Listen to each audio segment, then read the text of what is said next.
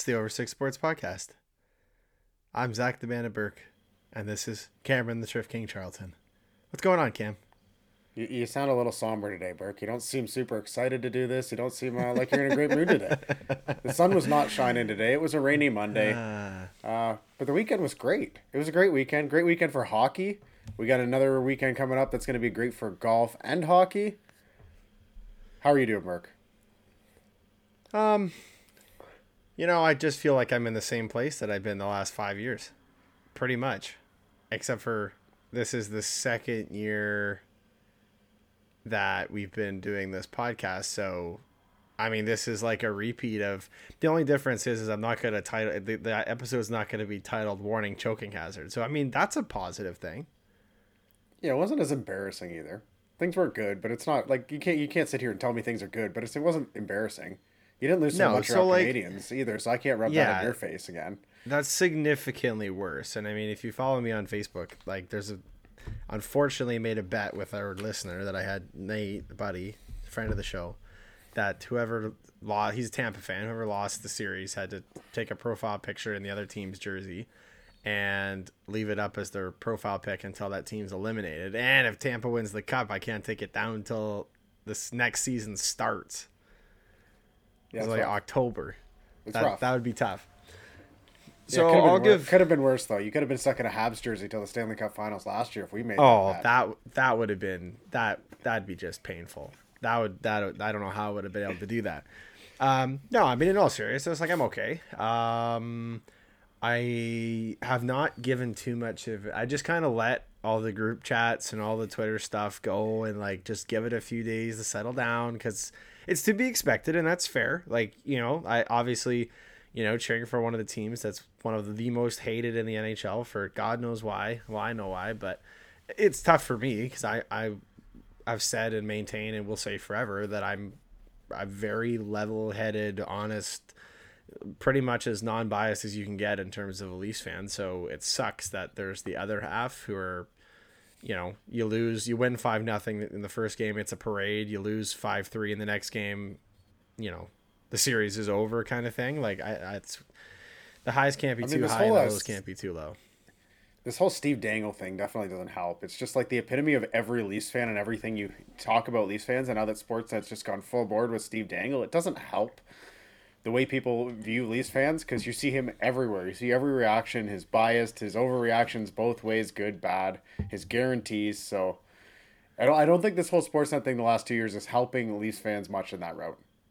Probably not. I mean, that's what you get. I, I as the one thing, the only thing I, I mean, I like the passion behind it, and I'm passionate too. It's just, you know, I at some point you're like, okay, uh, let me just kind of get through my. I haven't really given my thoughts. I've, as I said, I've given it a couple of days, so I think there's a lot of things that, like, I'm gonna talk for a bit, and then I'll let you kind of say a piece, and then we'll go from there. Um, and then we'll get to the rest of it. I actually am in a good mood. The the starting, I didn't have any sad music to play, but I mean, whatever, it's to be expected. There you go. Um, so the first thing that I want to address, uh, let's talk about the officiating again. Um, as I said, the only thing that I wanted was consistency. I it was I mean, I didn't think that game 7 was the worst. I didn't think that game 6 was the worst that they had in the whole series. I think that's fair to say. I think it was better in those two games.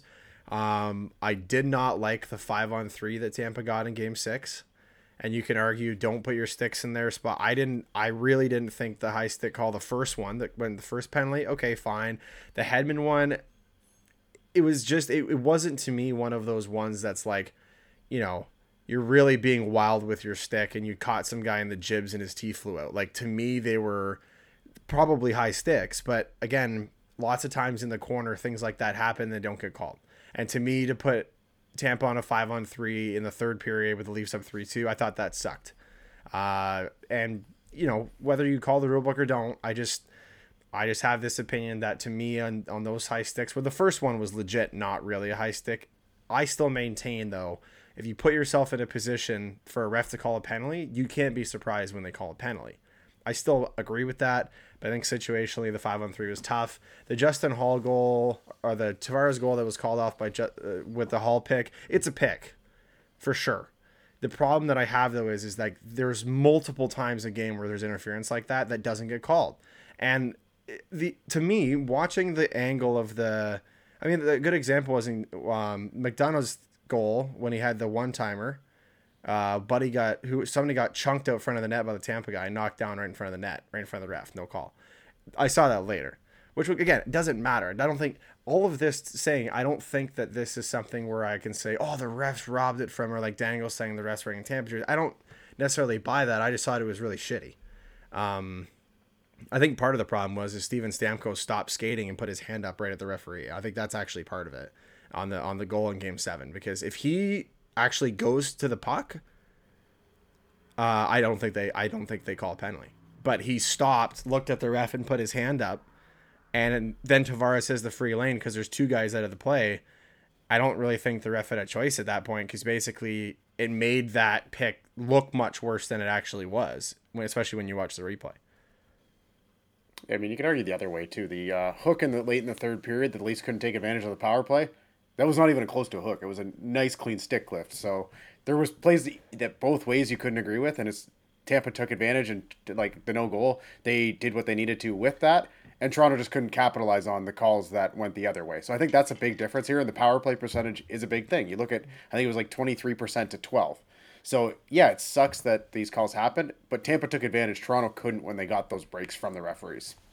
And that's that was my next point. Is like again, all of this being said, like I just want to make sure that everybody knows, like I'm not just on one side or the other. Like I think that it does suck. I, I personally, I feel like the Tavares goal probably should have been a goal. But that being said, you still had power play opportunities that you were awful at all series. Like you were not good on the power play. So, you know, in a series where the penalties were slightly skewed in Tampa's favor, I mean, quite significantly skewed in Tampa's favor, whatever. I think there was like 40 something penalty minutes difference, or I forget what it actually was. Um, but you still were on the power play a bunch, and you're on the power play in key moments and couldn't get the job done. So it only goes so far, right? Like you can only blame the refs until because that's just an excuse at that point right? And I, and I said, and I said, you know, to a couple of our guys we talked to, I said, like, I'm not going to sit here and make excuses, I, and I'm not blaming the refs for that. I can still say it sucked because I think it does suck. It's not the reason you lost. You had multiple opportunities off that. After that, to get the job done, and it, you, you didn't, right? So yeah, power play for sure. That's that's an area that was just lacking. Something that drove me nuts, Cam. Now it was wild because last night, and we'll get to this a little bit, but last night in the Calgary game, um, they were scoring from outrageous angles.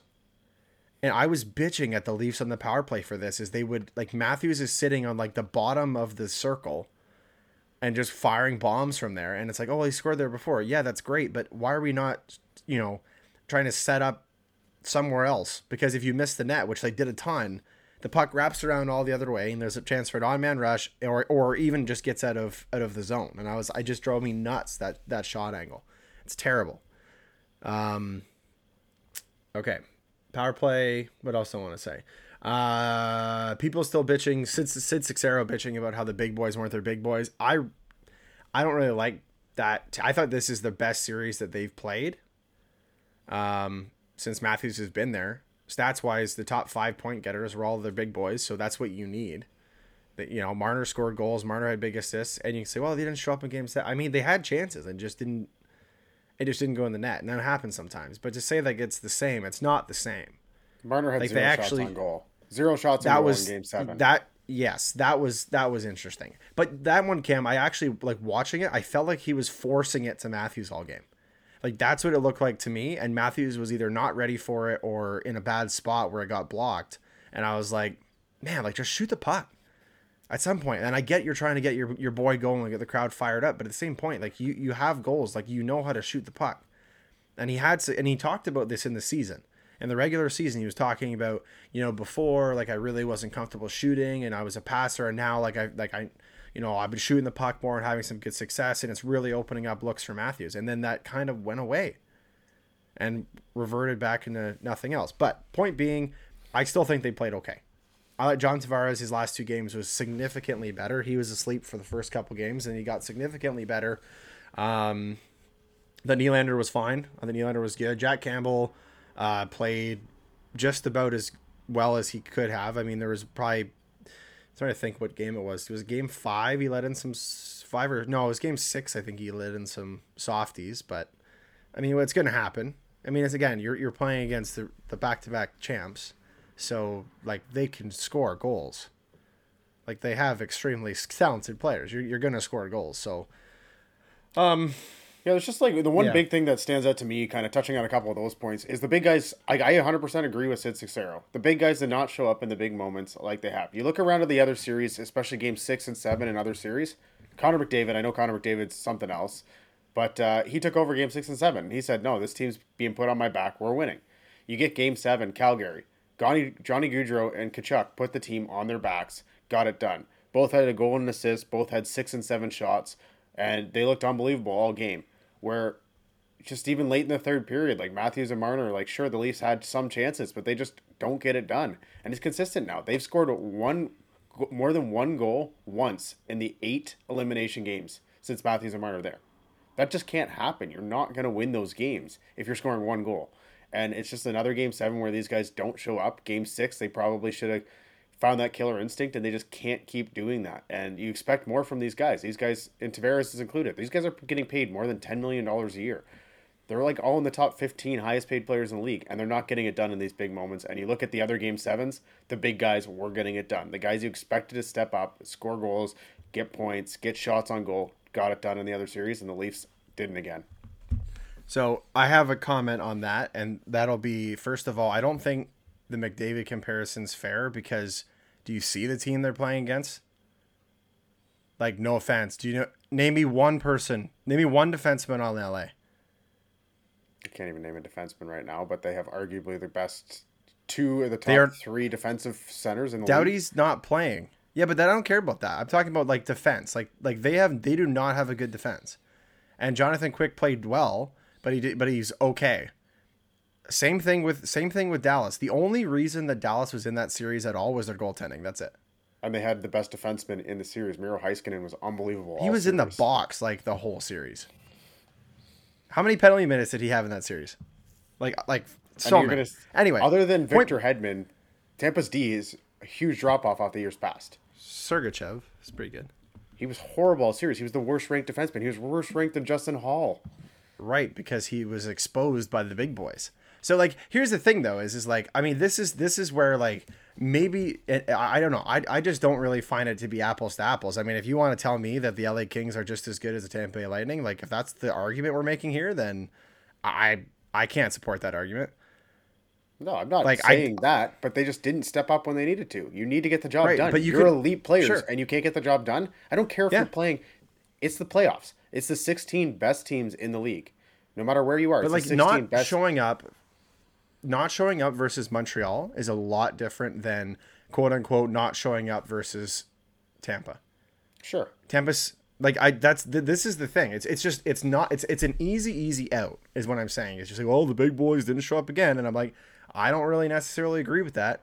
I thought they had a lot of chances. I thought Vasilevskiy made a lot of big saves. He made a huge save on Matthews. Cross crease hit him like and Matthews went bar and tried to go bar down and Vasi Yeah. got a really nice shoulder on it. Like it, that is a fraction of an inch of going away. If that puck goes in the net, are we talking about the big boys not showing up? No. So like that's that's the point I'm trying to make with that is I really just didn't feel like it was they just didn't show up or no showed. No, I thought they had a lot of chances. It just didn't go in the net. And unfortunately, like you can't just decide that the puck's going in the net. I mean, even in the game seven, I mean McDavid's goal where he scored the the second goal. I mean, he had like did anybody on that team want to play defense at that point? How much time did he have in front of the net? You should have cleared that guy out. No, Sean Durzi was pissed because he was getting a hooking call. But you just look at the game in general. You watch the first play of the game. McDavid just goes and crushes a guy in the corner. He was taking over that game from the minute it started, no matter which way it was going to do. And you just don't see that from these Leafs players. They don't take over the game. They don't do the little things to get it done. And I don't care if it's Tampa, Montreal, Boston, Washington. They haven't got it done over and over again. And sure, Tampa's different. You can come up with those excuses. If you played Florida in the first round and the President's Trophy winners, you'd have excuses there too. It's still a loss in the first round. Yep. It is. That's fair. Like I think that's I think that's fair. I mean, Matthews had six hits on like on game game seven. Led the team in hits by far. doubled everybody else up. I, I don't know. I just again, it's not an excuse, really. I'm not I'm not I'm not using the I'm not using the skill of Tampa or how Tampa's better team than LA because they are, and it's not even close. Like it's just not. So all, I'm saying though is is that again, not an excuse. It's just that to, to compare the two, like McDavid, like it was a two nothing game. It's not like it was seven nothing and McDavid had six points. Like it's just it just seems to me to be blown a little bit out of proportion in that sense. But at the end of the day, one of them's in the second round and one of them's not. So I think that's where the important point comes down to is is like you still got to win a game. Uh, and I think you said it best. I mean, you, you have a coin flip series and you have coin flip games, and it it didn't go it didn't go their way. Um, I thought the crowd was good. I thought the crowd was better than I've seen in a while, which is encouraging to see. Um, didn't love Keefe's comments about uh, gaining respect around the league because I don't know how I mean, I'm not there on the ice. Maybe guys are like, oh, like really good. Like I at that point, I mean, who cares? I think that's the bigger point. Is, is I like I do not care. I would rather be disrespected around the entire league and win than be respected and lose in the first round. Yeah, respect is respect is not going to win you a playoff series or a game. Sadly, no, so doesn't do anything. So, you know, that's that's where that is. Um, so I, I just want to talk the last thing about this, and again, because I don't go on forever and ever, but the last thing I want to say is is that it's not acceptable. It's not like no, I, I wouldn't like people are like, oh, I'm just happy with the effort. That that's embarrassing. it, it is, but I also think it's it's embarrassing on the other side to basically give up on these players, this team, whatever this case is, and say uh, they're cursed. They're never going to get it done. They're, they're just not good enough. I don't believe that. I don't. I, I think it's somewhere in the middle where, and again, you know, not to use the Washington example, but that's because I mean they want a cup and whatever, and that's going to be really common. It's an easy out. I get that, but all the point I'm trying to make is is those that everybody said the same thing about Washington, and I'm not saying this team is Washington. But everybody said the exact same thing. They said these guys are garbage. They're never going to win a cup. Ovi's never going to win a cup. They can't get it done. And they kept the core together and they got it done. They changed some pieces around. They got some puck luck and they got the job done.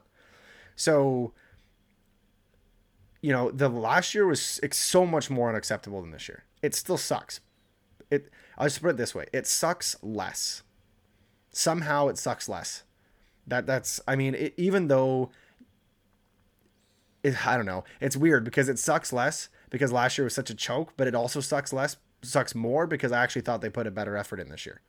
Well, that's Which the thing. Is, again, it's like JD Bunkis tweet still just kills me because it's just it just sums up Leafs fans really. Like Leafs fans are so down. Many of you are okay with another first round exit because this time they tried harder and it wasn't embarrassing. This is what happens when an entire generation grows up without winning a playoff series. And it's just true. Like, great, we fair. showed effort. We had more respect. We didn't get embarrassed. That's okay then. We're okay just losing again. But like that's, that's, where that's where like I personally disagree though is is like I still don't think it's okay. I'm not gonna be like oh like participation medal you made the playoffs and you you fought well like good job I'm ha-. like no obviously I'm not happy about it. Obviously I would have prefer- preferred to close it out in game six and frankly they probably should have closed it out in game six. They dominated the overtime in game six and they and and unfortunately the ba- the balance went the wrong way. They doubled Tampa on shots. Their puck possession was more they just they looked way better. They looked like they wanted a game six and they couldn't get it done. It just it gave me this flashbacks to Montreal, the Montreal series when they played. Carey Price saved the Habs ass in that overtime, and I forget who scored the goal. Cockney. But it was it was a and it was a you know it was a shot that got tipped over the shoulder of Campbell, and that was the game, and that was the series. Yeah which yeah, was ridiculous that that was the series. But that it had the same feel to it. Now I was more confident going into Game Seven than I was last year, somehow. Um, but but I they, they deserve I, I don't know they I feel like they deserve better. That's all. That's in final. I think I think that they deserve better. I would be even as much of a Leafs hater as people can be. If you come to me and say yeah they definitely did not deserve to win that series, I don't feel like that's true. I think they did enough to win the series you talk about moral victories. I think, which I hate. I hate that term moral victories because it, moral victories doesn't put your name on the Stanley Cup. There's no moral victories cup. Like there's no participation cup, but I just I I just feel like they deserve better this year. Yeah, so I guess the big question is what's next. And one of the comments you, like you keep hearing Washington brought up. One of the big things Washington do to finally get it done was a massive coaching change. They brought in Barry Trotz. He was the guy to get them done, held Ovechkin, held Backstrom accountable, and figured out how to get it done. Is it time for a coaching change? Again, I agree. Dubas has earned enough to stick around for his contract. He's one year left on his contract. When you're hearing rumors that there might be an extension, I'm like, ah, I don't really agree with that. Let's give him, let him play out his year in his contract. But for me, Sheldon Keefe has to be gone. You need a different voice. You need somebody to hold these guys more accountable in the big moments or something to just fire them up. I don't know what it is. You got to keep this core together. There's a ton of other questions with the team. What's going to happen in net? Because there's absolutely no idea there. You got important pieces, not the big guys, but Mikheyev's been an important piece all year. What's going to happen with Giordano? Like, it's still going to be an interesting offseason, even if they keep the core together. And you just keep hearing people talk. It's going to be the Masai Ujiri esque summer. Are they going to move one of the big four guys for a top player, make a coaching change, and kind of do those things? Like, Casey was a loved coach in Toronto. They got rid of him. DeMar DeRozan was one of the most loved, best players in the league. He was an all star. Got rid of him to get it done. Is this the Leafs summer to finally do something like that? I guess we'll find out. Well, I think I think we talked earlier in the year. Like right in our season preview, we said if the Leafs don't get past the first round, Dubas is gone, and we both agreed on that. And he did enough this year to, to definitely get another crack. And I don't know anybody who I mean, there's Leafs fans who are like, blow it all up, blah blah. blah. I mean, you're just an idiot if you think that's the case, right? I mean, you were fourth or fifth in the league in points overall, and you ended up playing like the way that the seating worked. It it just I don't like the way they seat it. You, and by the way, people argue they're like, "Oh yeah, but the series were all so close." No, I still think that's garbage. Sorry, I don't.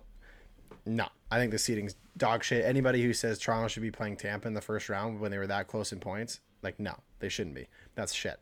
Um, in terms of what the Leafs do next, uh, yeah, Dubas should get another crack. His moves were good enough. Bringing in Bunting, bringing in Giordano for not and not giving up a first round pick. Uh, bringing Giordano, Blackwell was a nice little addition that he did. The only thing that he missed on this year was Nick Ritchie. That was it. And and he traded. Well, I mean, I don't know. I didn't think that Kyle Clifford was that bad, and frankly, I think Kyle Clifford would have played again in this series, but the problem was is that it wasn't it was super obvious that it wasn't going to be that physical of a series, and it wasn't. It was a very, very run and gun series. Like this may have been one of the least physical series that I've seen played. I mean, you say, well, there's scrums. I mean, there there barely was any animosity. To be perfectly honest with you, so he just didn't have a place, and he was just going to slow it down. I mean, after the first game, whatever, got suspended. Anyway, doesn't matter. Nick Ritchie, he made up for it. Got a nice trade out of it. He he's done enough. Contract extension again part of that is I think is is that Brendan Shanahan I think well I'm not sure I think MLSE just has faith. I think Brendan Shanahan has done enough and has the board on his side where he can do what he wants still. And there's not and I can't blame I mean I think they've got progressively better. I do. I think this is the best team that they've had in years. Even this team is significantly better than last year's team. Um, but yeah Keefe, I think is a, yeah I, I think you're right now, again, you have to the, the thing is that's important to me though is you have to make sure you replace him with somebody who's a veteran coach. Because you can't you can't fire the newbie coach and then bring in another, you know, oh Kyle Dubas buddy kind of young like that can't happen. Like you need to bring in like not Torts, but yeah, Trotz whoever, somebody, somebody who's a veteran coach, somebody who's had experience winning cups, somebody who's been there before. Like I think that's important. Um, in terms of the trade, like trading. I was saying this earlier. I saw tweets online talking about, oh, like saying Nylander's the easy trade is just such an out, blah, blah, blah. And I'm like, but it's very true, though. Not that I don't think that like trading Nylander is anywhere close to trading um, DeMar DeRozan. I mean, the DeMar DeRozan trade would basically being trading John Tavares. Like that's pretty much what that would be. Because you're not trading Auston Matthews. Like it ain't happening. So and you're not trading Mitch Marner. That ain't happening. And I mean, you're not trading John Tavares either. So John Tavares, you're not going to be able to trade. It's, no chance. To me, it's to his, me, it's Nylander with, or Marner. Those are going to be the. It's those are the only two options. And I don't. I don't think Marner's going anywhere. Um. So and and and Nylander as a trade piece, and and we've argued. People can argue this all you want. His effort, whatever it is, he's got 80 points. He's got two years left on his deal at 6.96. That's great value for 80 points a year in this cap area. It is. I mean, at, at, the time, his contract looked like absolute dog shit, but I think his value as a player is at an all time high.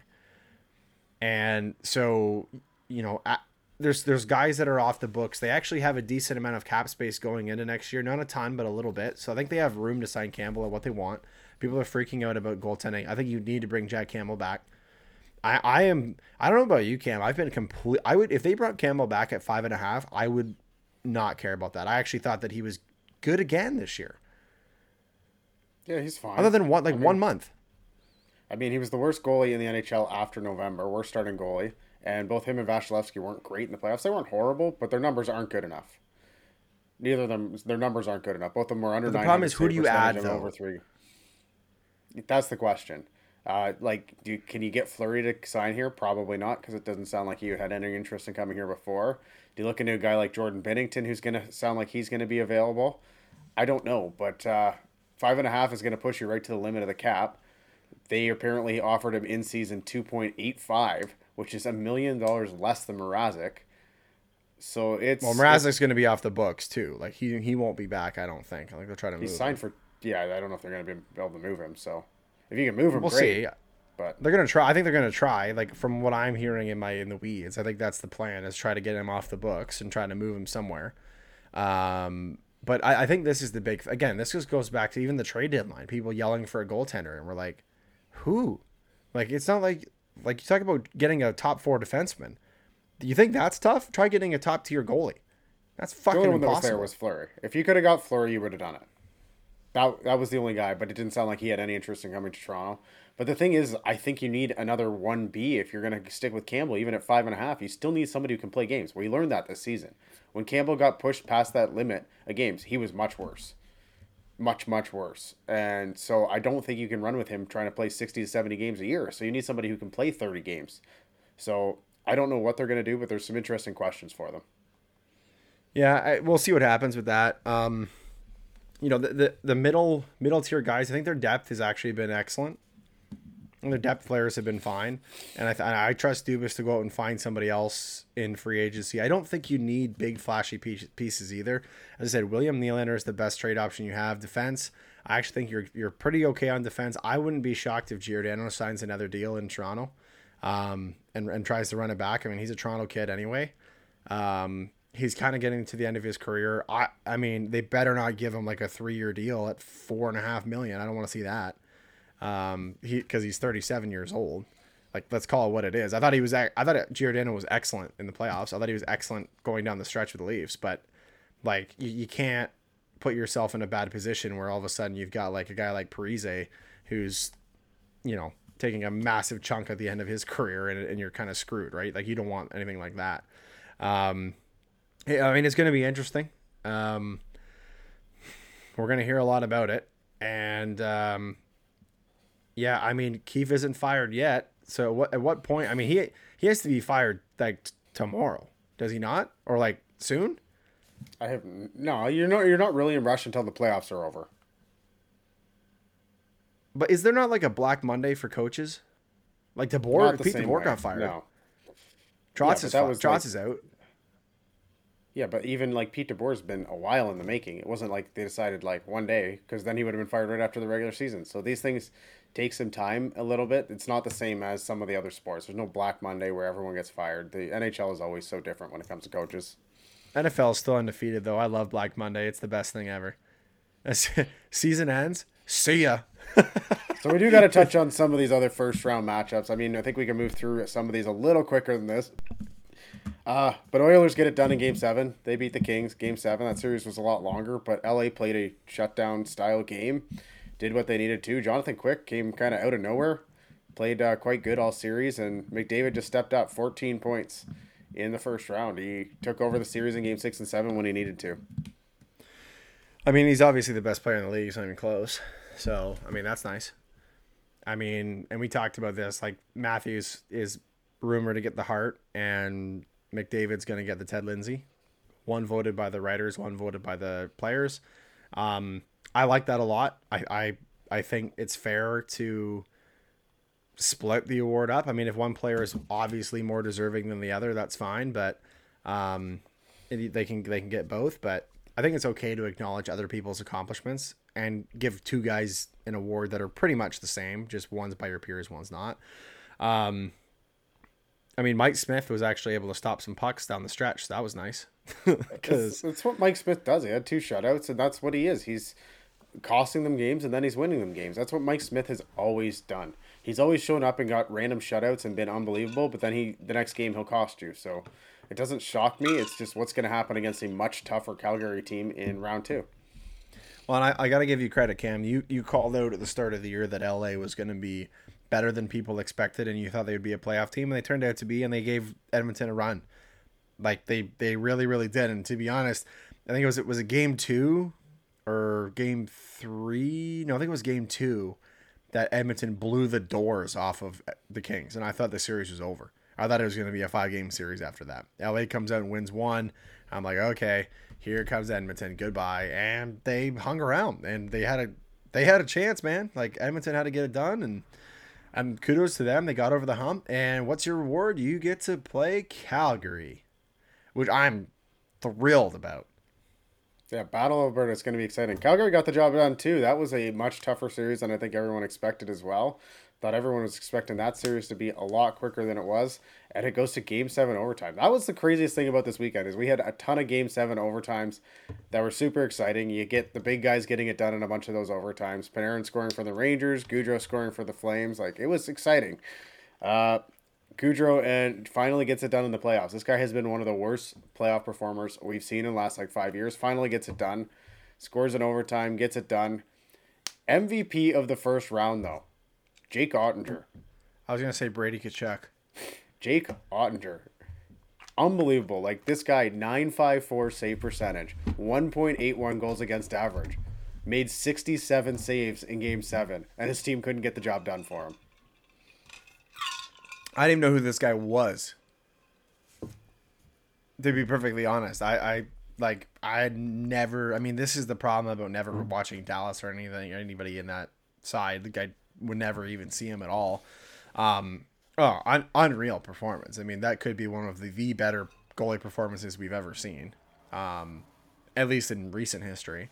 Um, no, absolutely, it was absolutely incredible, and I mean, I saw this funny tweet that was talking about how like, man, Dallas is just or Calgary's gonna have so much fun figuring like when they shoot the puck on Mike Smith, it actually might go in the net. Like it's, you know, it's just so funny. Like that's but this is like this is how teams win Stanley Cups. Their goalie gets super hot like that, and man, if they got past Calgary, like, whew, if he kept playing like that, you lo- look out because goalies win. goal- goalies win people uh, Stanley Cups all the time. Jordan Binnington's great example of that. Yeah, for sure.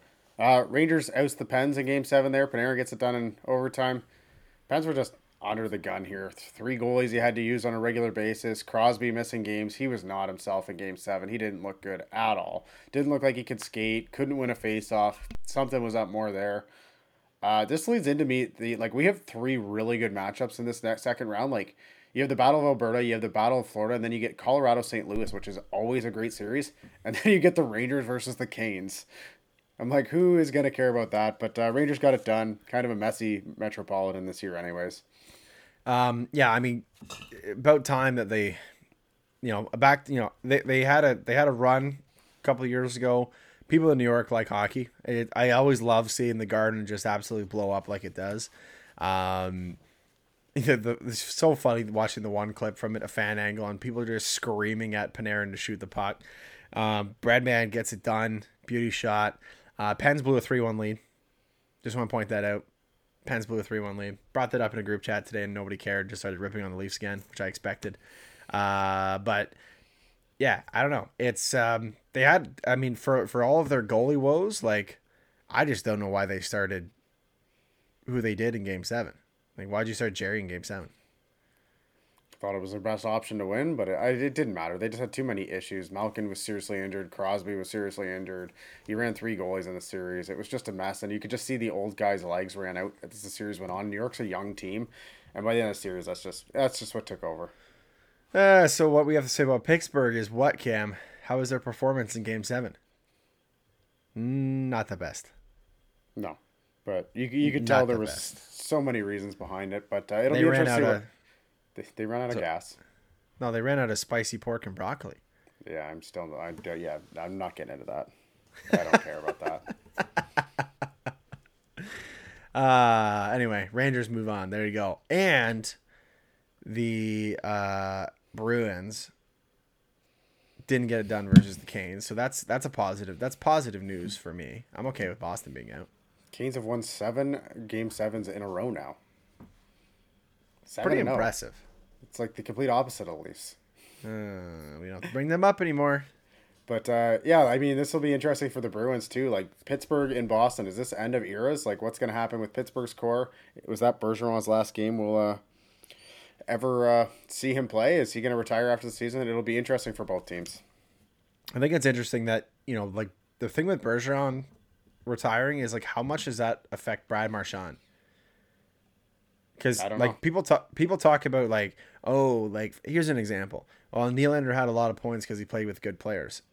Uh, Marchand played with like one of the most underrated centers, I guess. I mean, he's not the flashiest guy in the league, but it's kind of like Phil Danault. Like Danault is, as you call it, would say, is like one of the most, probably the most underrated center in the league. But yeah, Bergeron's sneaky good up there. Yeah, I just I have a tough time saying Bergeron is underrated anymore because we talk about him all the time as being underrated. And at a certain point, you're not underrated if everyone always talks about you being underrated. But you get those defensive centermen who are always underrated. Bergeron, Kopitar, Danault. These guys are never talked about the same way because they don't put up the points. I, I just don't want I, I don't know how Marchand's gonna do. I don't really care. I did see a, a thing on Twitter about like oh wouldn't it be great to have him on the Leafs and I'm like oh my fuck. I don't know how I'd feel about that. I mean, everybody likes them on your team, but nobody likes to play against them. Uh, Panthers beat the Caps in Game Six. Uh, I was rooting for the Caps, man. I, I still do not think Florida is a good team. I, I just I do. They're just not that good defensively. Sergei Bobrovsky is just he's not he's not Sergei Bobrovsky when he played on um, uh, played for the Blue Jackets, and I hope they get absolutely doused by Tampa. To be perfectly honest with you, I I just don't like this team. This is, reminds me of when last year when I thought I didn't like Winnipeg and I didn't like Edmonton last year in the playoffs. I really didn't. I thought both of those teams were to get absolutely fucked up by the Habs, and they did. So that's kind of where I'm at with Florida. I really hope Tampa just puts the boots to them. Yeah, I, I I like Florida. I think I'm well. We'll get into our predictions, but I like Florida as a team. They showed up all season. They showed that they can score. They have Ekblad now back full time, so that's huge for them. And they have multiple goalies. If Bobrovsky can't get the job done, Spencer Knight's been unbelievable at times too. So I'm not worried about any part of that team. I just think they're deeper. Their scoring is way deeper than almost any team other than maybe Colorado. I like Florida a lot, and they got the job done here when they kind of needed to at the end of the series. St. Louis beats the Wild in six. Uh, I like St. Louis in this series. I had them in my bracket uh, from the start. Um, again, veteran team. I thought they were pretty good down the stretch, and the Wild, you know, they kind of went all in to a certain extent. Like they got they got their their championship veteran pedigree goalie and Marc Andre Fleury.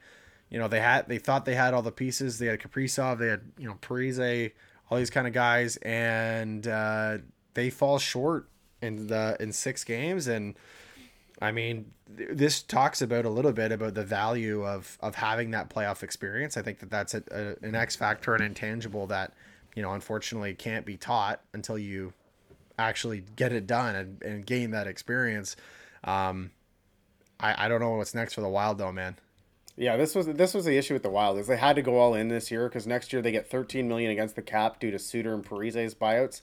The next two years after that, it's almost 15 million against the cap in both the next two seasons. So this was their year because now they are in cap uh, recapture penalties for the next three seasons significantly. So they had to try and push in a little bit. When you have Kirill here, you have a couple other really good players.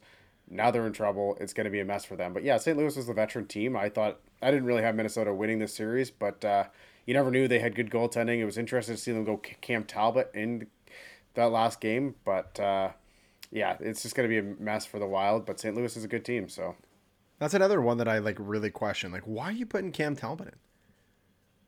Like, no offense, but I mean, you're just you're thinking the boys don't trust Marc Andre Fleury. Like he's he's been a stud. He won the Vezina two years ago. Yeah, I don't know. I like just Like that's the problem I have is like sometimes you just I, I almost feel like coaches outcoach themselves sometimes, and that one feels to me like I don't know I I'm not in the room. I think that's the other problem is is like maybe you know whatever they're gonna decide what they what they were gonna do, but to put to take out a veteran Vezina winning goalie in the recent years is, is pretty nuts to me.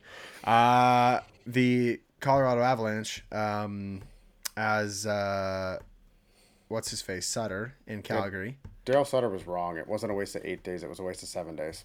Oof, oof. Yeah, I mean, I, there's, not, there's not too much to talk about this series. MacKinnon, not shocking. MacKinnon talks about Makar being arguably the best player in the league. I think he's still like fourth in points, and they played four games. He had ten points in four games. He's still like fourth in playoff Just scoring. disgusting. Like scored another nasty goal, a couple nasty goals in the playoffs. I mean, you thought Nashville might have a chance at one game. Nah, no, they no, they just couldn't get it done. Not that shocking. I mean, if if Colorado didn't come out of this, I think that would be that probably would be the biggest one of the biggest upsets I've seen in more recent years. Yeah. So uh that touches on the first round. It was exciting. We had a ton of game sevens here, five game sevens. So I know you're against this whole playoff format, but this is what the NHL wanted. Now we're getting the Battle of Alberta in the second round. We're getting the Battle of Florida in the second round. We had five game sevens with how many overtimes in game sevens? Like, this is why it's done this way. The NHL likes it. You get rivalries all over the place all the time. And it was close series. So it's definitely not changing after this season. I, the only comment I want to make about that, Cam, is that you don't know. Like, I understand that the parity in the NHL is higher than any other league by far. But why wouldn't you at least give chances? Like, the way that it shook out might shake out the same if it was seated the other way. That's my only argument. It could. Is, is like, all you're doing is eliminating really good teams in the first round. And you could say, well, they're all really good teams. Well, maybe, but maybe they're not. Like, maybe maybe the only reason that we're getting game sevens is you're putting two really good teams against each other, and then you're putting two mediocre teams against each other. Like, no offense to Carolina, Boston, but I mean, I, I don't know if if Boston plays Toronto, maybe Toronto fucks them up. Maybe Carolina gets torched by Tampa, or the other way around. I don't know. Carolina like, I mean, the second seed, so like they were ahead of I, Toronto and Tampa. I know, but like, how how would it have worked if you reseeded it? Like, it would have been Florida versus Washington, Florida, Washington, Carolina, Pittsburgh, Toronto, Boston, Rangers, Tampa. That seems like a better matchup to me, but again, but even I, you I, get like Rangers. Rangers finished ahead of Tampa too, in the standings. So like Carolina finished second, Rangers finished fourth. So you do have like it's so not like, like if you Atlantic finished it, way ahead. No, but if you reseeded it one like if you seeded it like one to eight, like is not you're saying the rain who are the Rangers playing then? The Rangers are four the four seed. Tampa's the five seed. Okay, so but Tampa that's... Tampa was still the one of the lower seeds, so it wasn't even crazy for them to be playing Toronto.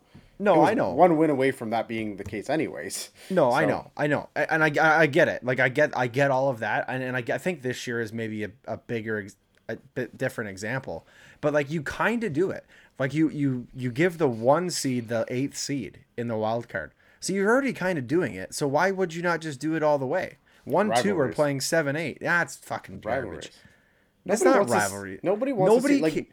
Oh yeah, everyone cares. The ratings are way up. People do care. Nobody wants to watch Rangers Tampa in the first round. There's nothing exciting about that.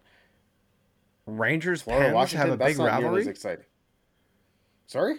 Rangers Penguins have a big rivalry. They play in the Metro all the time. They play each other all the time. It's more of a rivalry than Tampa. I don't know. I just don't get why you wouldn't want to see the best teams be there later in this in the in the playoffs. I think that's my only point.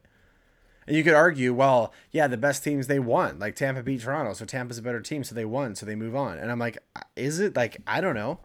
What's the worst team that moved on? According to the standings, so you had Florida move on, correct? Yeah. Yeah, the worst team that moved on is t- uh, Tampa. That doesn't help my argument. Four seed. No, the one, two, four, and five seeds moved on in the East. Okay, so, so the so four and five, really... four and five moving on though. Like again, you have two middle. I don't know. I think this okay. It doesn't help my argument, but all I'll say is in the West, you I... actually had the two seed not go through. Yeah, the West you could have more of an argument because you had Minnesota, who was the number two seed. They had to play the four seed. Right. So okay, the there, there, you go. Really isn't that screwed up? but the, also the East is just better in my opinion across the board. Like I think that's where it's like when I was talking about parity, like that's kind of where you're right. It doesn't necessarily matter really because everybody's really close. I mean, how many 100 point teams do we have? Like a lot. So, but in the way, I don't know. I just yeah, it's not an, it's not an excuse. It is what it is. We move on. I, I just again, I just think it's really dumb that like hypothetically you could have the one, two, three seed in the Atlantic. Like you could have Florida one, Toronto two, Tampa three, and Florida's playing the eight seed, and two, three, Toronto are playing in the first round. Like that seems wrong to me. Yeah, it, I mean, that's my only. That, that's my point. Yeah, it could be wrong. It's likely not to happen because you play more of your division, and that's why it's set up this way. The same way, same way you get it in baseball, same way you get it in football, is you play your division more. So that's how it impacts the standings a certain way. But uh, moving into the second round, let's start Battle of Florida. How are you feeling? I mean, you've made your opinion pretty clear. I mean, I don't feel like I have a choice. My profile picture is the Tampa Bay Lightning. So I, I, I just the problem that I have with Florida is I've watched them play. I, I saw them play in Toronto, and you could say, well, that's just one game. I think they're super weak defensively. Like I just didn't like how they played defensively. I do not think that Sergei Bobrovsky is a good goaltender in the playoffs. I, I at all. Um, Washington was not that good of a team, and I really thought that Washington had a legit chance to win that series. And fuck Washington because I took the under on one game with some decent money, and they fucked it right at the end. So fuck Florida. Um, but I don't know. I, I just I look at it and say like you know Florida one has won. They won their first playoff series since 1996. They have zero experience playing uh, in the second round, really, um, in forever. And Tampa again's been there. And I thought Tampa played really good hockey. As much as I thought the Leafs played good hockey, I thought Tampa played excellent, discipline, um, very structured, a very structured game. And I just I feel that that experience is what's going to take them over the edge. And I don't feel like you know, Florida's really a run and gun style style team. I don't think they're that sound defensively. And if you give up a lot of chances to Tampa, they're going to make you pay. And that's exactly what the Leafs did. And I think that's exactly what Florida did. Um, for me in this series, I probably am going to take Tampa in six.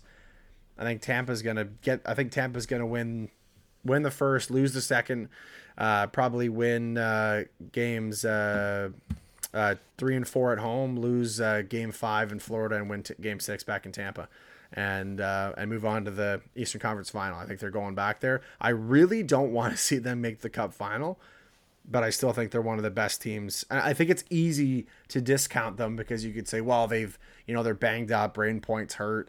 Um, didn't look good after Game Seven. That was really horrible to see. By the way, he won't play in Game One. They've announced he won't be playing tomorrow night. No, he won't be. I, I thought that as a hockey fan, I hated seeing him going to the boards like that. I thought I just felt horrible for him. Um, but I, I just think that just it, it's so so easy to say, well, they've won two in a row, they're out of gas. They got experience, man. They've been there before. And if Vazzy can pick up his game even a little bit, I, I just don't think Florida can get it done. Yeah, I, I'm all over the Panthers here. I'm going to take the Panthers in seven. Uh, Tampa's D sucks. They're way worse than Florida's D. They have Hedman and then nobody after that who's any good. Vasilevskiy looked like he had holes in it. And if you're going to play run and gun, Panthers are going to win it all day long over Tampa Bay in this series. Florida can score more. They scored more goals than anybody ever this season. They can score every up and down this lineup all over the place. Aaron Ekblad's back looking good, so their defense is stronger. I just think they're a deeper, better team and they can score all over the lineup, which a team like Toronto didn't do. So you get a team like Florida who's going to be able to score on Tampa much better. I just like Florida here. I'm going to take Florida in seven. I think it's going to be a tight series. The experience of Tampa's going to push it that long, but Florida's a better team. They showed it all year. Ooh, all right. I don't mind the Battle of Florida. I, I am going to bring up my comment that I do find it just shocking that we have that the love that Florida hockey gets. I know that it's more modern day, but I just find it so wild that somehow uh, NHL hockey has become synonymous with Florida. Like, I get that it's not all Florida players, but overall, I mean, that comment in general is just a testimony to the fact that, you know, so, somebody somewhere in Florida is taken taken a liking to hockey. I mean, Tampa obviously, but even the Panthers, they've been a dumpster fire forever, and all of a sudden they're just this this good team now, which is, I mean, that's how the NHL works, but I really hope they don't have an empty seat in Florida though for the Panthers games. I, I hope not. Do you know the only team who didn't sell out a game in the first round of the playoffs? Leafs did. Did they? Because they hadn't until Game Seven. Then they didn't have a single sellout. They were the only team going into Game That's, Seven. what, that's what I was saying. That's what I was saying. Yeah. Yeah. Okay. Yeah, they were the only team going into Game Seven who hadn't had a sellout in the playoffs. By the way, that's not ticket sales. Just so you know, that's actual building attendance. No, that was ticket sales. There were still tickets you could buy through the site. Like standing room. I don't know. That was just that was just the sports pro- I was talking about. the problem the problem that I have with that is is like they do so like if you try to buy Leafs tickets through like Ticketmaster through whatever they they surge them similar to how Uber would like if a game's Yeah. important they jack them which like I don't want to pay two hundred and fifty dollars to go to standing room like sorry I don't I ain't happening so yeah I mean I think that's terrible but I think that's part of the other problem is is that that's corporate Toronto Maple Leafs. Like that's what we've been talking about forever. I thought again, I thought this year they were better in terms of the fan energy for sure. I was in the building game too. I thought it was unreal. But when you're that corporate, I mean that's why they're one of the most uh, wealthy or um, they're worth the, mo- the most as a team in, the, in all the NHL uh, is because of that corporate and just love of the fan base. But um, I, I wish there was it was cheaper to get more fans in the building though. I, I gotta be because when when it the what was it the Leafs were down five three in the third period, like thirteen minutes left in game two, the lower bowl cleared out to avoid traffic on the Don Valley Parkway. Like what the fuck are we doing here? And on the Gardiner, like come on, what the what the fuck are we doing here? Okay. Getting back into relevant teams. Canes Rangers. Uh, Canes Rangers. This is a series that I don't know if I'll watch at all. I don't think the Rangers are that good, and I think the Canes are going to just show what they show. They're going to be super defensive. They're going to find a way to score. They'll get good goaltending, whether it's going to be Raanta if Anderson's coming back. I just think they're going to shut shut it down like they do. I really think the Canes are going to win this in five, five or six. I'm going to go five. Canes in five. Ooh, that is spicy.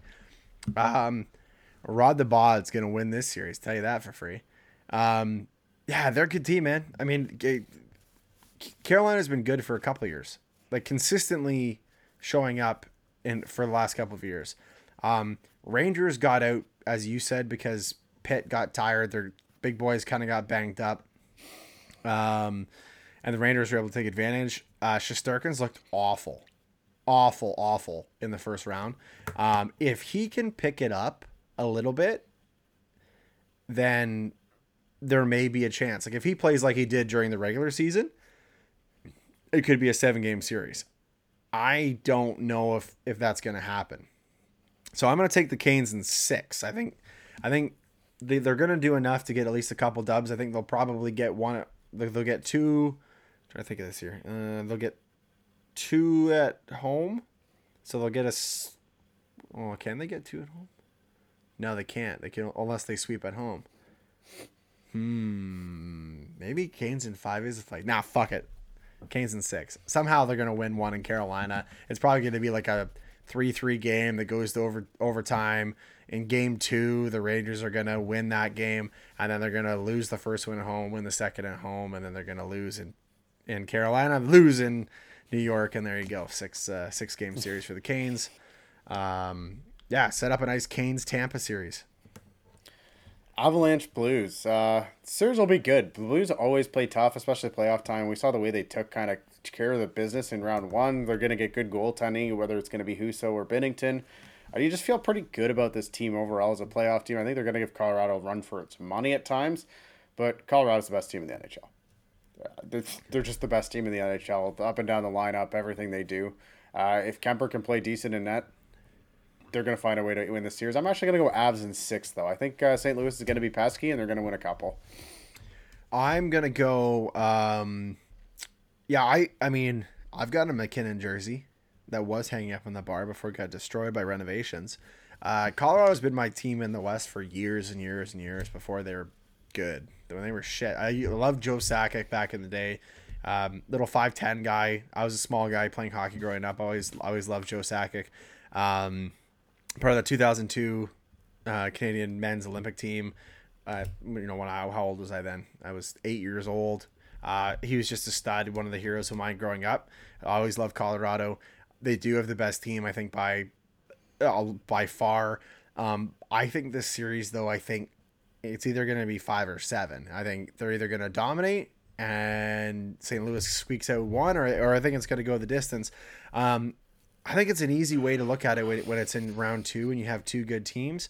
Uh, I'm going to take Avs in seven, though. I think they could definitely, um, you know, I, I think they could, if they get complacent, I think that St. Louis is sneaky good and they still have that pe- playoff pedigree, as we talked about, playoff pedigree, Stanley Cup experience, where they can take advantage of some sloppy play or some or some silly mistakes or, or a bad start um, and they can they can you know force it the way they need to. So give me the Avs in seven.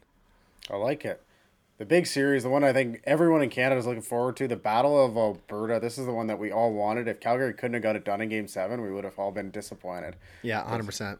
Nobody really wanted to see that. But uh, Battle of Alberta, we got McDavid, Gaudreau. This will be an exciting series. You have Nasty. Jacob Markstrom, who's been playing unbelievable.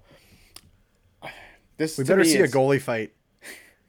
This to me is just going to come down to can McDavid win a series? Can he win a second round? Because Calgary is a much better team. Top to bottom, Calgary is the better team. They have multiple lines of scoring. They have unbelievable goaltending. Their defense is fairly solid. Calgary is a much better team, but McDavid is the best player in the NHL. And he showed in round one. I know you said it was against the LA Kings, and oh, but he still took over he put up 14 points in seven games. He took over in game six and seven when they needed him to take over. He was the best player on the ice. So can he do that consistently? I guess we'll find out. Uh, but I'm going to take Flames in six. I just don't think Edmonton's a strong enough team, and I don't trust their goaltending.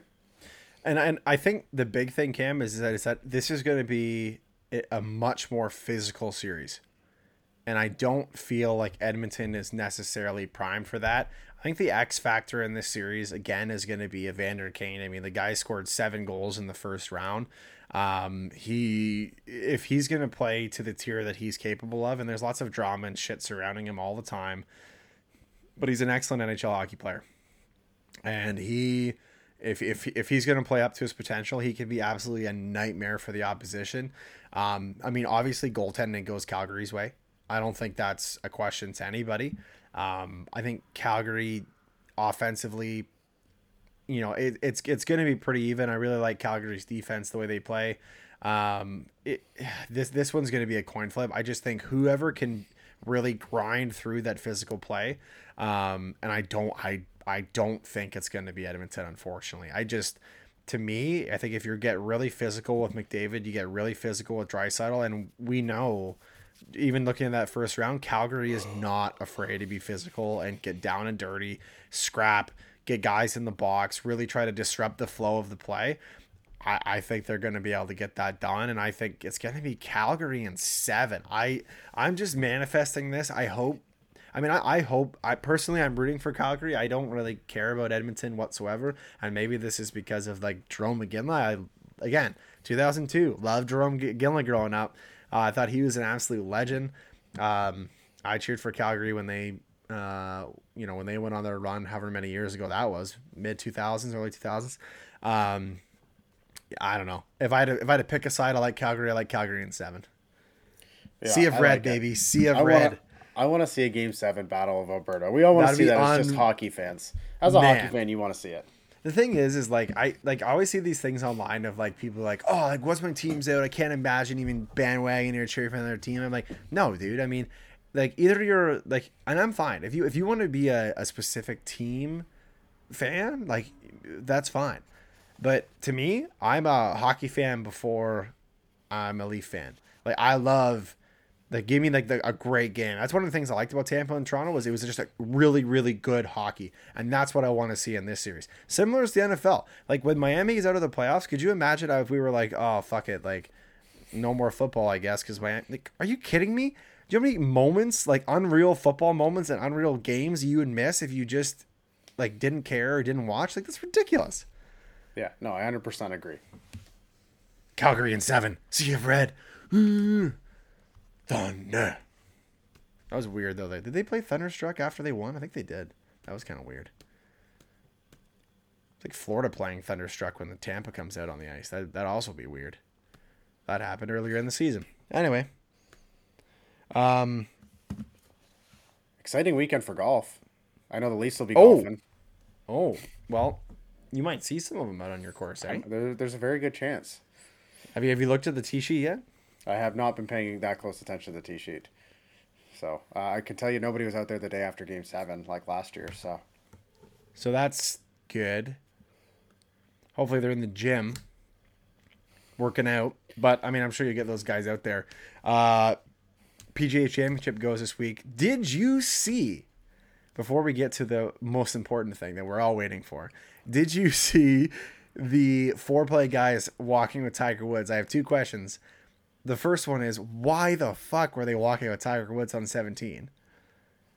I have no idea, but it was awesome. And Tiger like knew all, knew them all by name too when they went up and were walking with The him. second question I have is Tiger Woods comes up to you and he's like, Yo, Charlton, Turf King, my brother, and gives you a dap up. How are you not passing out on the fairway?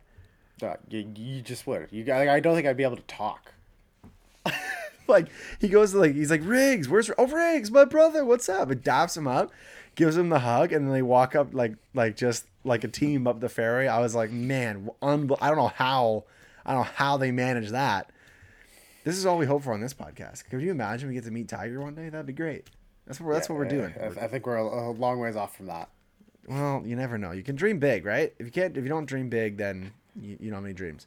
Uh, Cam, Yep. important tournament. Yep. Give us the Turf King report for Southern Hills. Yeah, Southern Hills Country Club. This will be interesting because the uh, there's been lots of majors there played before.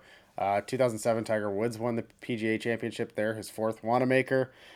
It's changed drastically. This is not the same golf course if you watched it in 2007 that you saw. Gil Hanse went in and did a renovation in 2018 to bring it back to its roots, which I believe was 1926 Maxwell. It's a crazy design course. It's unbelievable. So some of the things you're going to notice very different from last time around is the greens. These greens are way more Pinehurst esque now. A lot of runoffs, a lot of short grass around them. They are tiny. These greens are so small. They've now brought in the creek again, which wasn't there before. Uh, you really have a creek all over the place. It got kind of taken out with all the renovations. There was a ton more trees. They've really brought it back to the original, which is way better. It's tight though. This course is going to be tight. Uh, you got to keep it straight, and you got to hit the small greens. So you're going to have long clubs into small greens. This is going to be guys like Collin Morikawa are going to be. I think Collin Morikawa is going to have a great week here because it's just a guy who hits it straight and just knows his iron distance and is one of the best long iron hitters in the world. Uh, it's unbelievable course. You saw Max Homa tweet out today. He's only played nine holes there today, and it might be in his top three favorite courses. That's how good of a course Southern Hills is, especially now that they brought it back to the original design. Uh, you're going to see a lot of weird shots around the greens, like 30 yards off that run off the greens.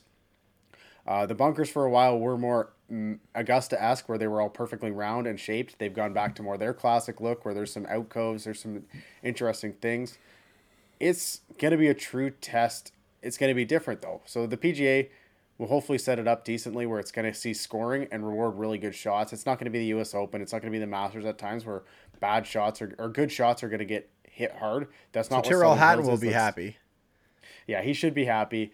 Uh, it's just an unbelievable course. Like, I know probably people don't appreciate a lot of the golf courses as much as Augusta, but Southern Hills is right up there, the top 10 courses, especially since the renovations. And uh, there's a couple videos on YouTube going through hole by hole. So uh, Golf Digest does a good one, and then there's another couple on there. Fried Egg does a good one. If you really want to take a look at the course, it's it's unbelievable. It's going to be a great week there. Tiger Woods has got the job done that Southern Hills in 2007. Uh, so let's see what he can do there again. So I'm gonna rattle off a couple of quick picks. Um, we're definitely not gonna do like the same master shows we've done before, but I got a couple picks that I want to throw at you. Uh, you let me know what you think, um, and and we'll go from there.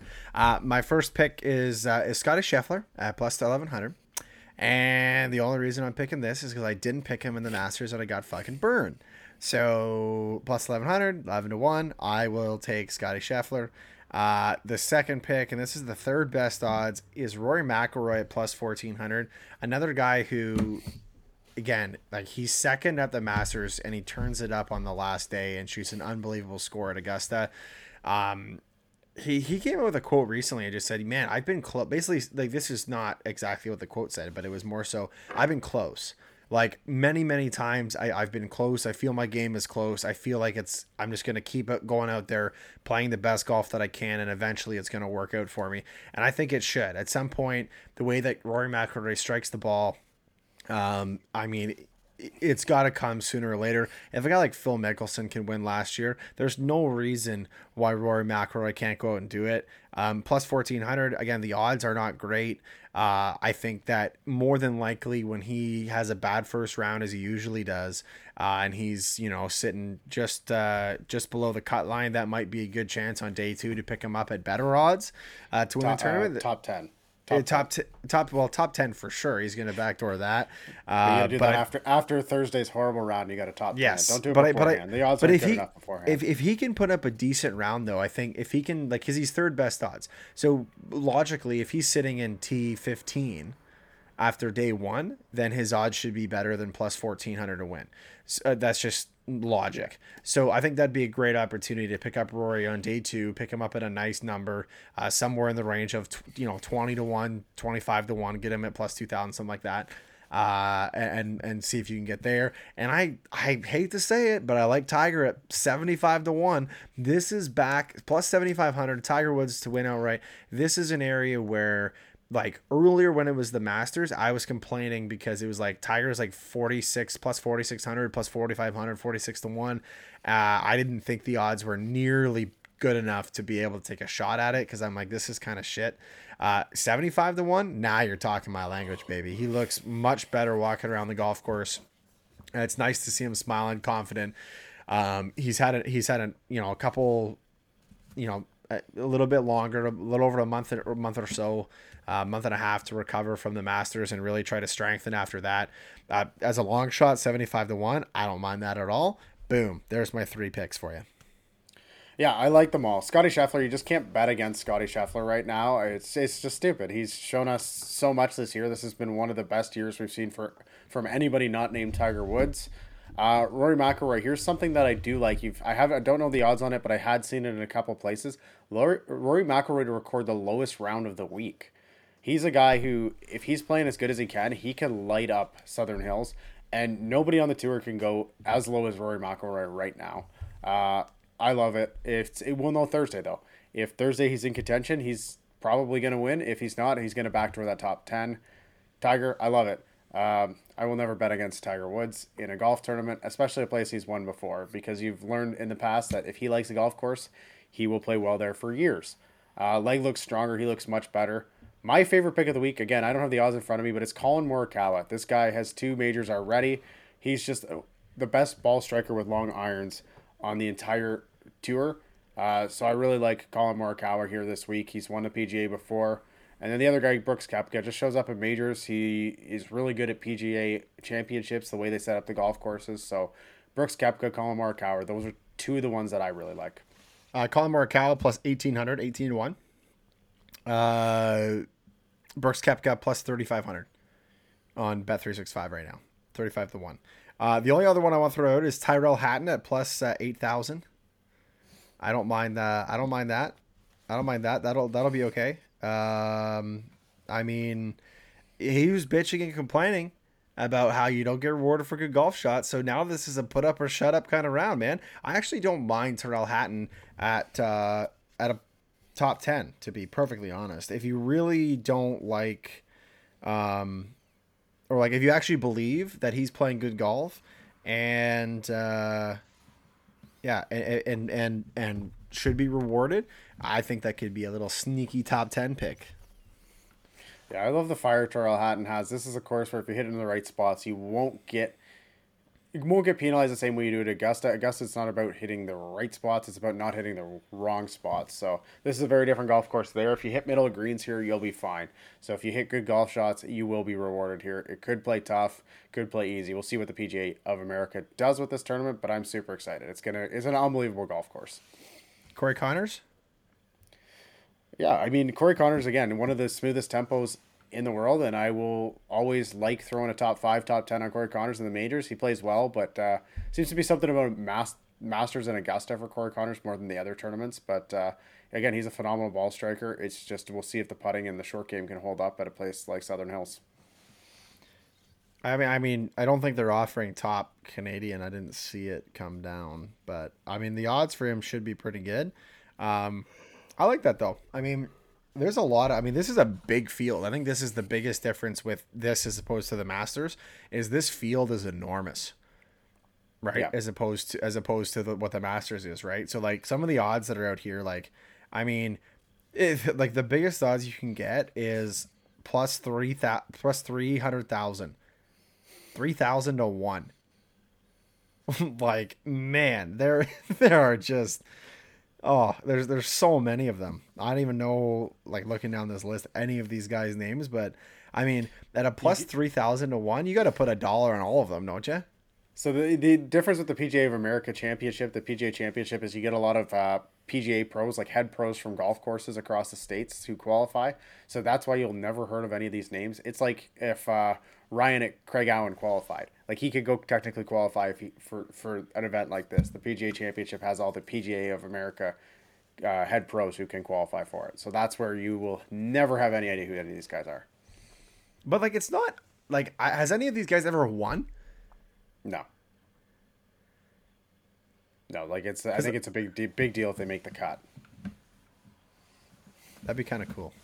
I mean, considering like these these guys also. Does Kiz is this one that Kiz has a chance to make or not?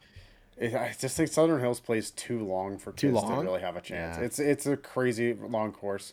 There's one hole, I fourteen, who that that like for regular play it's a par five. For this it's a par four. So they they've just stretched it out. Uh, again, Kiz puts really well, and if you can keep it straight, that's important. You cannot be offline here, but uh, it's just too long, I think, for Kiz.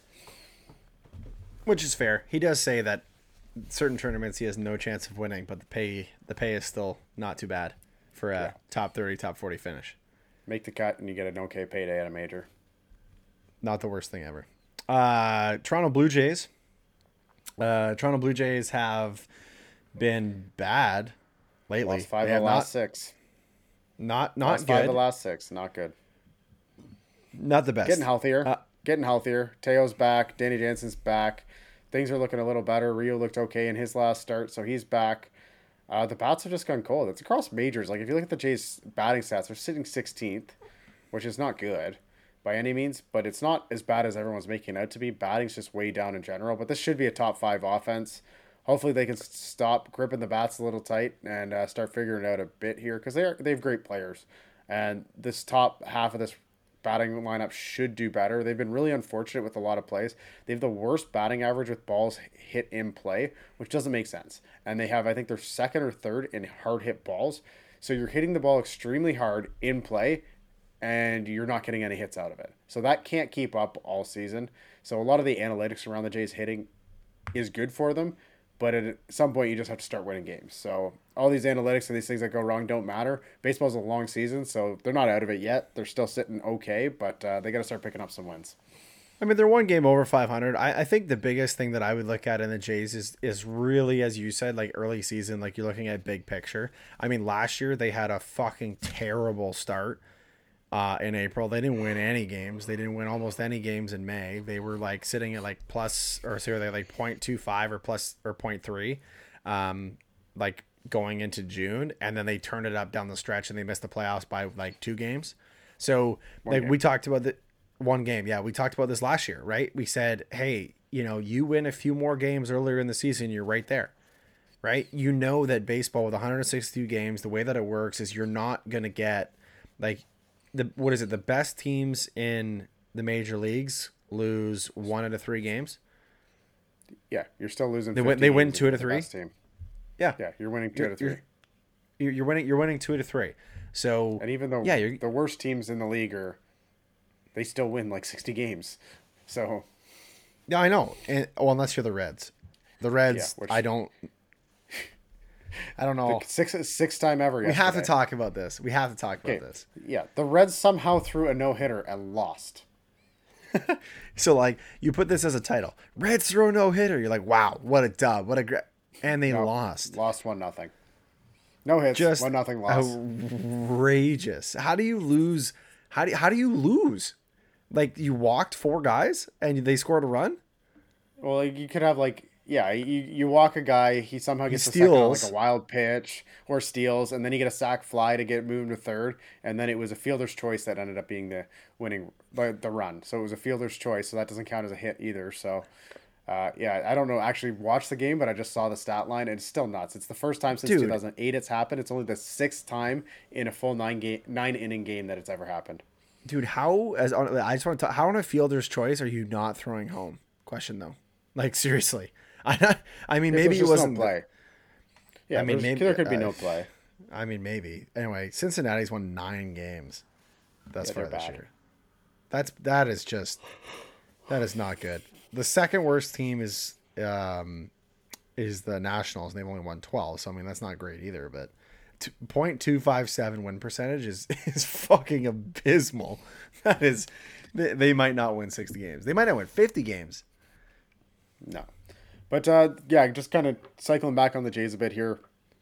They have the skill to get it done. They can go on a hot of run as anybody. The starting rotation is unbelievable. One through three, maybe the best in the league. And then you add in guys like Ryu, Stripling, and Kikuchi's looked good again tonight. So uh, it's it's just things are looking good. You can't complain. I mean, if you're complaining about this roster, then I you have there's no hope for you because I don't really know how much better it can be. And like we're not even talking about like art because we're not even close to this, but like there could they add somebody at the deadline? Because they add somebody through the middle of the season. There's always movement in baseball. Always, always, always. You know, is this a year where they feel they have a good enough roster? I mean, Ross Atkins last year was talking about how they're they're right there, and they're one or two pieces away from being. Um, I almost said Super Bowl contenders. They're one or two people uh, players away from being pennant contenders and they'll be as aggressive as they have to be next year. And they've had a decent start. So long season, they got a long way to yeah. go. But we're I, I I'm liking what I'm seeing. I'm actually okay though. I'm okay. I would rather have a early to mid season slump than to be like the going down the stretch and you've lost like seven or eight games just squeaking the playoffs. Like that that's the worst case scenario. Yeah, and I'm just excited to get back to the ballpark. Sunny days. The roof was open tonight for the first time. That's where I need to be. Let's go enjoy the Jays. Let's enjoy the season because it's going to be a good two to three years here where it's going to be unbelievable. So uh, I'm excited. There's a lot of games left, and they'll find a way to get the job done a little better. Yes, sir, indeed. Finally, on our list of stuff to talk about, um, by the way, can we? I, I, I, this isn't on our on our scheduled list, but man, did the Mavs ever blow the Suns out last night? Like yeah, just Luka, to the moon, just Luka, smoked them. Yeah, Luka Doncic was outscoring the Suns in the first half by himself.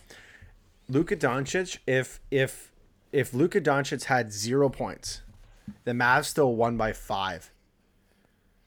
Like that's how nuts that game was, and he like and he played pretty well. Like he's just one of those X factor players, man. Like he just and, and guys. I mean, Pat Bev was on first first uh, was it what's it called first take sure. with uh, Stephen A. Smith was talking about today and was like, yeah, man, like like talking about Chris Paul and Chris Paul's bum, and he was talking about Luka and he's like, man, like uh, players around the league, man, they, they gotta watch. You gotta watch out for Luka. Like everybody knows, like if this guy goes, like like you have to slow this man's down because if you don't, like you're in big, big trouble. I mean, he had 35 points last night.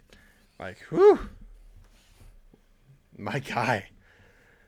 I love that dude. He's he's such a good ball player too. Like he's and and, and I also feel like he's kind of likable. Uh, the the meme where he's like smiling up, like oh man, just such good moments. Yeah, I don't have too much opinion on the NBA right now. I haven't watched enough of it. Uh, kind of got out of it a little bit. I haven't cared so much. I'll probably pay pay attention to the finals a bit. Uh, are we are we semis now there? I don't know uh, yeah. we are. Yeah, we're in the so, conference yeah. finals in those uh, in those games now. Yeah, and Heat, Philly Heat blew Celtics, it again. By the way, did we? Heat we didn't talk about this. Yeah, yeah, we didn't talk about how uh, uh, the Heat beat uh, um, the Sixers, and the Sixers lost another another game on May twelfth to get eliminated. They lost to Kawhi, and then they lost they lost to the Heat on May twelfth again. This Heat team and is good. They are. They are, but I mean, how long can the process continue? Like, who is a longer process, the Sixers or the Leafs? Embiid was just still too worried about his MVP trophy that he didn't win, so he didn't Ooh. care. Ooh, spicy. I think he played well that series. To be honest, I watched a bit of it, but Oh, no, he, he, he was dominant all playoffs. He's really good. But uh, I had Heat Suns in the final. Clearly that didn't work out, but uh, the Heat are looking strong still. The Celtics just really shocked me so far. Didn't expect that from him. But uh, and Golden State, Golden State looks good. Steph dude, Curry. Drake's bet looks amazing. Drake Drake put a million bucks. I think it was I think it was a million at three to one on or four to one on uh, the the Warriors making the, the finals. And I bet you that he should. I mean, to be honest, if I had a million dollars and I bet on Golden State to make it to the finals and they did, I probably would show up within a in a Golden State jersey. Yeah, I mean, I Raptors, love. I, would I'd go. I love I love Steph Curry too. Like just one of my favorite athletes in general. The only thing in that in that second round that I really hated was uh Morant got his knee, knee grabbed and I thought that was the shittiest thing ever. Like who grabbed I forget who it was grabbed his knee. But anyway, it doesn't really matter. Got his knee grabbed like like straight up just yanked and ended up having a bone bruise out for the playoffs and I thought that was just so brutal to see. I hated it. I just such a gutless play and and the fact that that not that that costs in the series in general, but kind of bad sportsmanship like that. It's like somebody running one of your best players from behind in hockey, like something you hate to see, something I can't really take. Um, but anyway, Golden State just gonna Golden State. They're they she man, they like they're they just they know how to play basketball, and Steve Kerr probably has a job in Golden State as long as he wants to coach basketball. Yeah, he, he just figures out a way to get it done, and Steph Curry can put the team on his back. They kind of sucked for a year there, got a couple other good pieces, and uh, Andrew Wiggins not quite the superstar that uh, he was getting, supposed to be, but man, he's an all star, and he looks a, lot, a little more like what we were hoping from from the Canadians. So uh, I'll probably watch more of the finals. I'd like to see Golden State Heat finals because fuck the Celtics. Not as much as the 76ers, but I don't like the Celtics either. I mean, I I'm rooting. No, fuck that. I'm rooting for Kyle Lowry, baby. Kyle Lowry's second ring. How can you not? Like, if you're a Raps fan, you have to be rooting for the Heat right now. Yeah. So Heat Golden State final. Let's go. I like it. Fins news. Melvin Ingram. That's okay. Oh, it's a good pickup. Tyreek Hill's excited about it, so you got to like uh, pleasing Tyreek Hill. Uh, another important defensive place. He actually like averages nine, it's every nine snaps he averages a pressure, which is right up there with Emmanuel Ogbah. Melvin Ingram doesn't really play every snap the same way, but he actually some of his PFF grades and stuff for the amount of snaps he played were top three for uh, pass rushers and stuff. So he gets pressure. Which you add that to this defense, you get pressure when you have the secondary that they have. That's trouble for QBs. I, I did see some different power rankings that had them moved up from like 20th to 13th, which I was okay with. I don't. I, that was the only thing that bothered me with like like PFF had them. I think was it PFF had them at like 20 or 21 behind the Pats, and I was like, dude, the Pats are gonna suck this year. Sorry, they're not gonna be good. Like I, I don't know. It's way too early to talk about all that, but um, nice addition for the Miami Dolphins. They just keep. This is the this is the one thing though that I think is important is when you are a good team unless you're in Canada because people don't give a fuck. Like people don't want to come to Canada. If you're a good team and you have potential, players will want to come to your team. Right? Like it's like you Oh, have yeah. a chance to win, they'll come. And you're just seeing the vibe that they brought in this year. Like I know we can get talking about the old coach and everything, but Mike McDaniel has just brought a different vibe to this team that people want to be a part of. I think that's and that's super important. Um, by the way, I was going to mention that earlier when we were talking about how like sometimes you have to get. Now this is a little bit different example, but you know we're talking about getting rid of Sheldon Keefe because he just doesn't have what it takes. I, I kind of thought the same about. Um, I said this earlier. I thought about um, Brian Flores before the whole lawsuit and every all that kind of crap came out. Like before that all happened, I, I actually thought you might you might have fired him because he was too much of a player's coach, and, and I thought maybe you bring in a veteran guy um, to get the most of your players. They went an opposite way. They got Mike McDaniel, rookie head coach, so another rookie head coach. So that's the way they went. But I kind of thought in my head, I'm like, man, like that's kind of maybe the same thing where you know Keefe's a players coach and maybe you need to bring somebody veteran wise. Thought Miami is gonna do the same. Excited for that season though, man. I'm literally counting down the days. I mean, we're in, we're pretty close to the end of May, which means we have what two and a half months until we're talking about preseason games for the Dolphins. Yeah, you're already seeing all the training camp videos, some of the practices going on, especially the Tua's volunteer- getting torched.